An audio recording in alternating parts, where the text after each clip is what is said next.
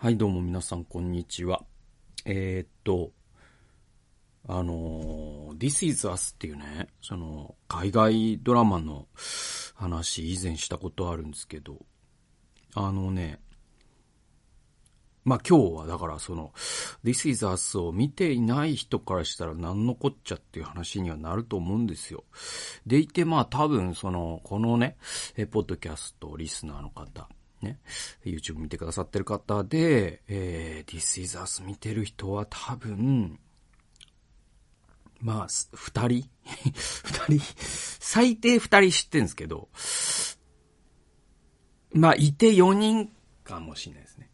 はいはいはい。だからもうこのコンテンツ型、コンテンツ細分化の時代ですから、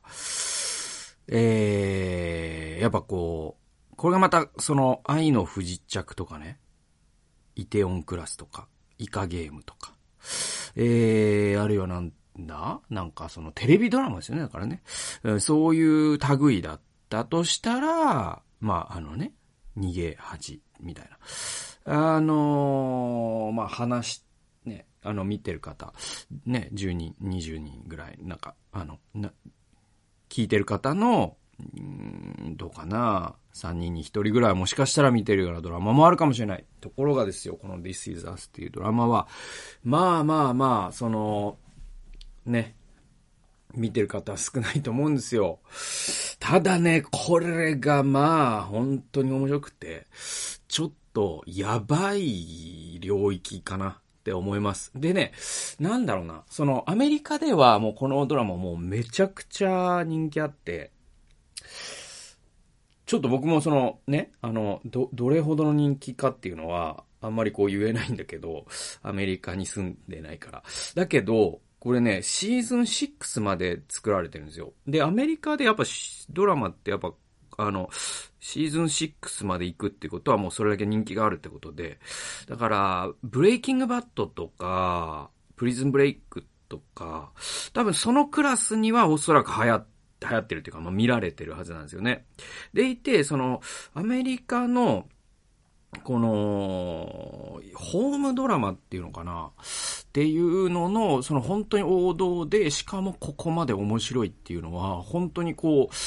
僕はやっぱ大傑作だと思っていて、で、とにかくまあ見たらわかるんですけど、もう、脚本がもうえげつないですね。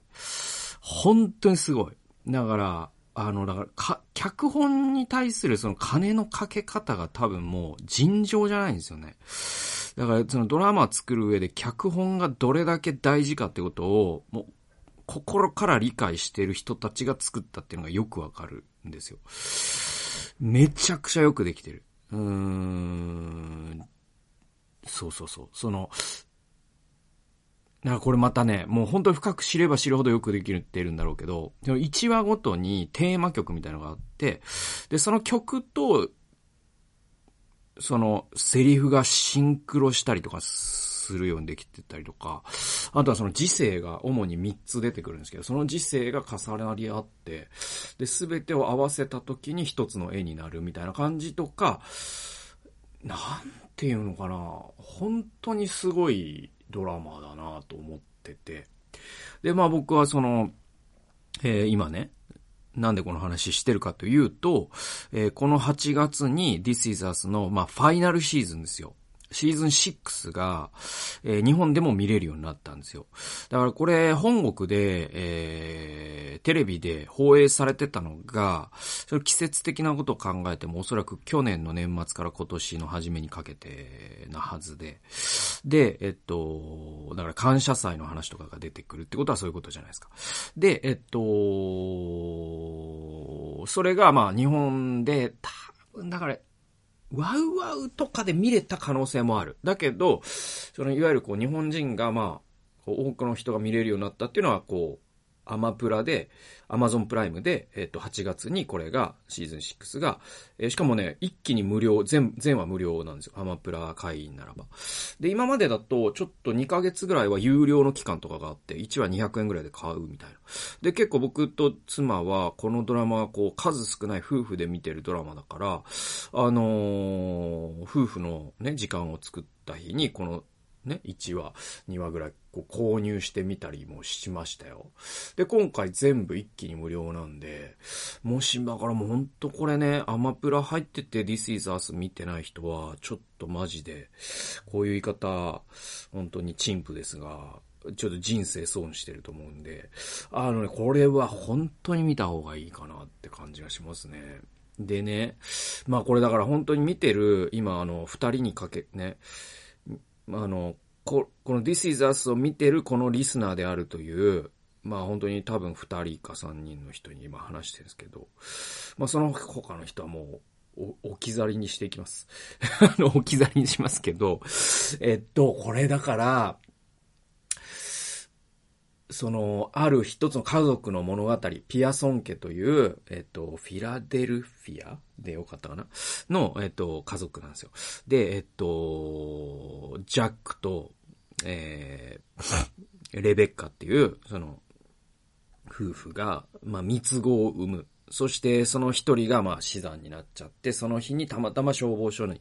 えー、ね、誰か育ててくれる人いますか？まあ、赤ちゃんポストですね、状態で、えー、病院に届けられたのが、えー、ランダルという黒人の。で、これビッグスリーって言って、その三つ子として育てられるんですね。まあ、生まれた日が全員同じですから。で、このピアソン家をめぐる、これだから年数にして何年になるんだろう。だから0歳から今、その This is Us ってみん、あの、シーズン1がね、36歳で始まってるんですよね。みん、ぜ、その、三つ子全員が36歳っていうところから始まって、今みんなが40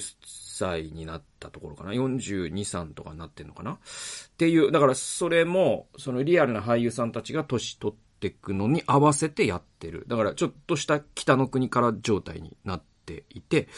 で、しかもその過去時世の、え、ピアソン家のジャックとレベッカ。で、レベッカに関してはその、えっと、だから彼女が、えー、20代後半とかで三つ子を産みました。え、そっから今、あの、子供たち、三つ子が、あ40になってます。そうすると、レベッカは70代なんですけど、この人人が同じ役者が演じて、演じてて、だからもう本当に、こう、老けメイクが見事すぎて、僕違う人が演じてると思ったぐらい、すごいんですよね。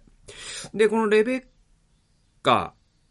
が、その、レベッカの人生からすると20代後半から、ああ、3、ね、4、70になるまで40年を描いてるわけですよ。時世で言うと。で、子供たちは0歳から今の47歳。で、ちょっとしたまあ未来みたいなもの出てくるんですけど。で、これだから、その一人の、その、女性が初めてママになり、そしておばあちゃんになっていくっていう、そういう物語でもあり、一人のおぎゃーと生まれた三つ子が恋をして学校に行って結婚して子供うん生まれてで、その子供が恋愛をしていくぐらいまで描いてて、これだけこう、タイムスパンの長いことを描くドラマっていうのは、まあ、いろいろあるんでしょうけど、でも僕の少ないストックの中からだと、ちょっともう、北の国から以外で想像、なんか思いつかないぐらい、すごく壮大なことをしてて、しかもそれがね、成功してるんですよね。ちょっと奇跡だと思ってて、このドラマ。で、その、ジャックね、この、いわゆるから、このジャックとレベッカは段階の世代なんですよ。で、だから、えっと、何年生まれになるのかな ?70、1950年、50年代生まれで、10代の時に、その60年代のそのヒッピームーブメントとかがあって、だからジャックはベトナム戦争行ってんですよね。で、帰ってきて、帰ってきてすぐにレベッカと結婚して、で、ジャックはまあ、その、もう今更もうネタバレもクソもないんで言いますけど、シーズン2ぐらいで明か明かされるんだけど、ジャックは、もう1からいきなりもう、あの、その事実は明かされてるんだけど、えジャックは、うんと、火事で亡くなっちゃうんですよ。で、それが、えっと、この三つ子が10代の頃だったんですよね。で、えっと、まあ、話戻すと、その50、1950年代生まれの、え、レベッカとジャックがいますよね。で、えっと、子供たちは1970年代生まれで、あ、いや、80年かな ?80 年ぐらいかな？だから今40だから、あ、やっぱ80年だわ。80年生まれ。だから僕77年生まれなんで、割とかす、被ってて、いわゆるこう日本で言うとロスジェネ世代とか、就職氷河期世代とか、まあそういうふうに、あの段階ジュニアよりはちょっと若いっていう、その世代なんですよね。で、この世代の生まれた時から現在までを描くから、なんかまさに僕はこの三つ子と本当にほぼ同世代で、自分の人生ともすごくリンクするし、っていう話で。でね、まあ、このね、ドラマ何がすごいって、なんかね、もう、あの、すべて入ってんすよね。ちょっとおかしな、ちょっと、インセインなんですよ。その英語で言うと。行かれてるんですよ。いい意味でね。だから、その、なんていうのかな。ドラマ作ろうとすると、多分普通の脚本書く人なら、要はその、エッジを効かせようとするわけですよ。その方が物語って作りやすいから。だからブレイキングバットとかだと、すごく、こう、キャラを、なんていうの、その、ストーリーを立たせるために、ね、あの、余命宣、余命宣告された、あ化学の教師が、その知識を使って、えー、上質な麻薬を作り、それが爆売れしてみたいな話じゃないですか。で、プレ、プリズンブレイクもね、単もうね、脱獄するっていう一本があったりとか。ね、な、逃げ恥とかだったら、その契約結婚っていうのがあったり。ね、半沢直樹とかだったらもう銀行とか。だから、実はそのヒットするドラマの実は王道は、その全体を描くんじゃなくて部分を描くっていうか、そのエッジ効かせた方がいいんですよね。角度つけた方がいいんですよね。だけど、このドラマってその逆をやってて、全部を描いてて、すべてが入ってるんです。その人の成長の話でもあるし、結婚の話でもあるし、子育ての話でもあるし、もう親がアルツハイマーになって介護するっていう話でもあるし、障害者の話も出てくるし、LGBTQ の話も出てくるし、人種差別の話も出てくるし、シーズン5だとコロナっていう話も出てくるし、その、ある一家を描くことで、その人が生きるということの全てっていうのを描くんですよ。しかもそれがもう上質な世代論にもなってて、その段階の世代ってこうだったけど、段階ジュニアであったりとか、そのまあ、ロスジェネとかね、っていうのはこういうその、世代の空気みたいなものを描くことに成功してる。そして、その、ランダルの子供たちなんかは、今10代になってるね。今40、42歳ぐらいの、えっ、ー、と、三つ子の、その、黒人のランダルっていう登場人物の子供は今10代になってるんだけど、この10代の子たちは Z 世代じゃないですか、まさに。で、この Z 世代と我々ロスジェネ世代の親子間の会話の通じなさ。そしてまた、えっ、と、その段階世代のジャックとレベッカの時代性と、今のロスジェネ世代の、その生きづらさの違いとか。で、さらにジャックとレベッカのお父さん世代のこともちゃんと描かれてるから、なんだろう、本当にこう、4世代とかかな、少なくとも。ぐらいの、そのアメリカという国をめぐる、新しい僕は神話だと思ってて、この This is Us って。で、えっとね、これ僕、そのシーズン6を見ながら初めて、あ、これってこういうことかもしんないなと思ったのが、まあ、いろんな見方はできるんですが、その脚本家たちがどれぐらい意図的にやってるかどうかわからないけど、僕は、これ、あの、えっとね、100年の孤独っていう、えっと、ガルシア・マルケスっていう人が書いた、その南米の作家なんですけど、まあ、ノーベル文学賞を取った人ね。で、この100年の孤独っていう、まあ、ある種こう、20世紀の世界の古典の一つがあるんですよ。で、まあ、この小説、えー、結構読みづらい小説で、で、僕もその読書会、あるね、読書会の力を借りて読ませてもらったんですけど、あのね、すごくね、なんというか、あのーああ、これはノーベル文学賞取るなって感じなんですよ。実際読んだら。それは納得させられるんですね。他にない感じっていうか。で、えっと、あの、要はその、ある一家の、えっと、要は100年を描いたっていうか、その世代で言うと4世代、まさにね。で、その中にはいろんな人がいて、で、すごくエキセントリックな人もいれば、だから常識的な出世していく人もいれば。でも、実はその、そこで唯一ずっと最初から最後までその様子を見続けた人がいて、それがおばあさんなんですよ。で、これ名前忘れちゃったな。ウリシラ？なんか、そんな、そんな名前の。えー、ウルスラ？ウルスラだったかな。えー、そのおばあちゃんがいて。だから最後はもうそのおばあちゃんが100何歳とかっていうところまで描くんですが、その、その、実は、そのおばあさんって何かっていうと、その物語の一つの和形として、いわゆるこう狂言回し的なポジションってあって、その、この人だけは全てを見てるっていう、その作家側の神の視点とは別に、えっと、その物語の中で定点として全てを見届ける人っていうのが、あの、一つのやり方としてあるんですね。まあ、あの、あの、日本語で言うと狂言回しなんですけど、で、ウルスラは多分それなんですよ。で、この This is Us では実はレベッカが、この100年のこと、孤独のウルスラなんですよね。で、すべてを見た人なんですよ。で、だから、この This is Us ってね、実はね、その、これ、多分ね、10人ひ、ひ、まあ、10人は言い過ぎか。だから例えばだから、4人、5人の人が、違う人が、その、This is Us シーズン1から6まで全部見たとして、じゃあ、これは誰の物語だと思いますかって聞いたら、多分ね、5人とも違うってこともあり得るぐらい、なんていうかな、主人公を絞ってないんですよ。ね？で、これはランダルの物語だっていう人もいるでしょう。ケイトの物語だっていう人もいるでしょ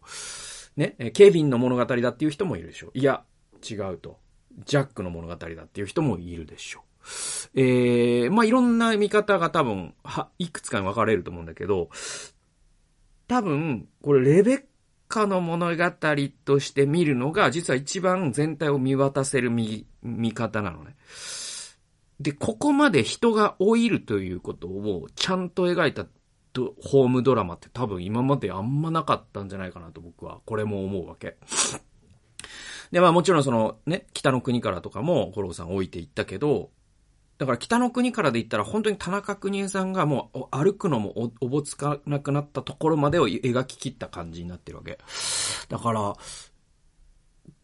やっぱこう、レベッカのを軸に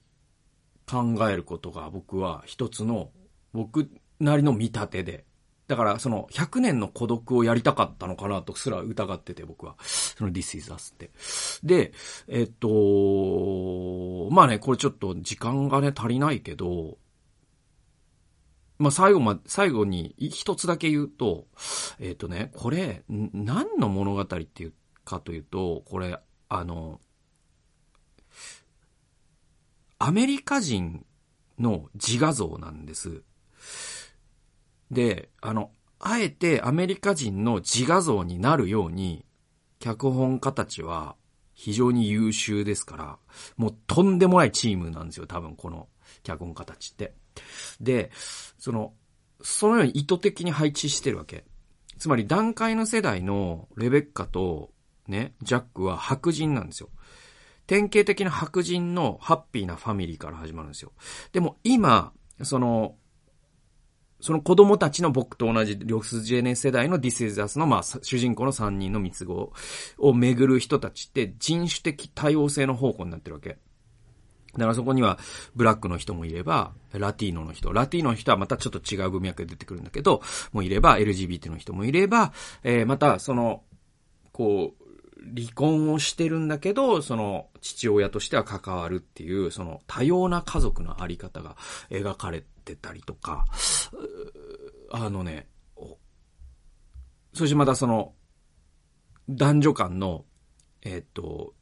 いわゆるこう、ジェンダーロールっていうのも相対化された時代に生きてるっていう話であったりとか、だから、えっとね、これね、まあ最後に何を言いたかったかというと、これ、だからその段階の世代の、そのジャックとレベッのその白人幸せファミリーっていうものを、その三つ子のこの三人は、この呪縛から逃れられないんです。ずっと自分たちの両親を理想化し続けながら生きるんですよ。だけど、様々な理由により、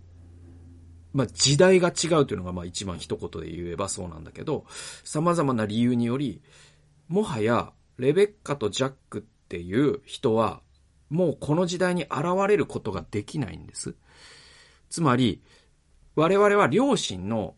作った理想的な家族。まあ、日本だったらそのお父さんサラリーマンで、お母さん専業婦主婦で、5人家族で、各家族で、家を買って、車を買って、みんなで週末はね、旅行に行って、仲良し家族みたいな家族があると、まあ、野原慎之介の家族かもしれません。で、その家族っていうものを我々はどっかで幻のように、蜃気楼のように追うんだけど、その蜃気楼をついぞ掴むことができないように構造的になってるんですよ。どうしてもできないんです。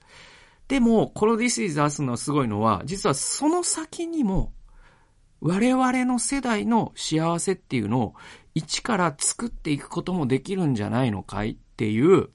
救済の物語なんですよ、これ。だこれ、ロスジェネ救済ストーリーでもあるんですよね。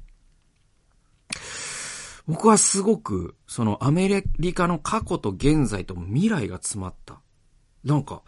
とんでもないドラマをアメリカは作ったなって感じで、僕は This is Us シーズン6。あと残り、何話だ？あと5話ろ、5話ぐらいまで一気に僕その、あの、夏で、あの、脳みそ体調悪いから本を読む代わりに今ドラマ見てて、ちょっと This is Us あんまりにも面白いんで、ちょっとこの20分も語ってしまいましたが、ちょっとフリートーク会あんまり続くのも良くないんで、聖書研究やりましょう。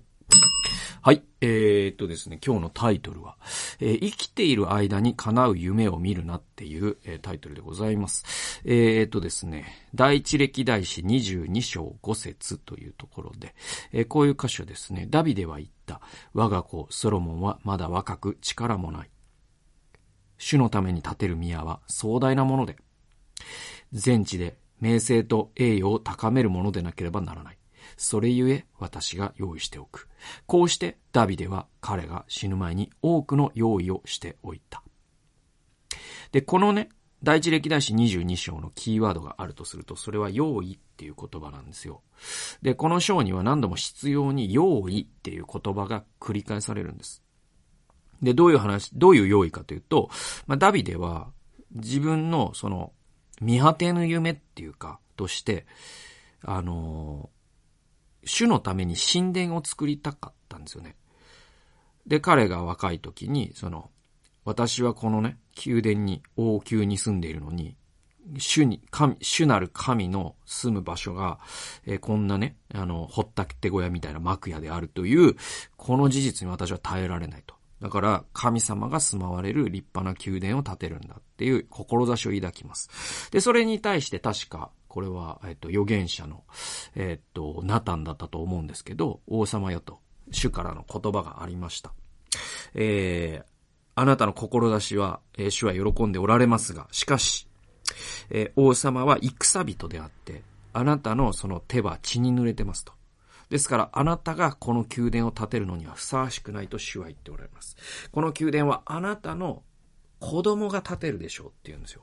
で、それがソロモンだったんです。で、ダビデは、じゃあ、この宮殿のは子供に任せたっていうことにはならないんですね。ダビデは、このソロモンが、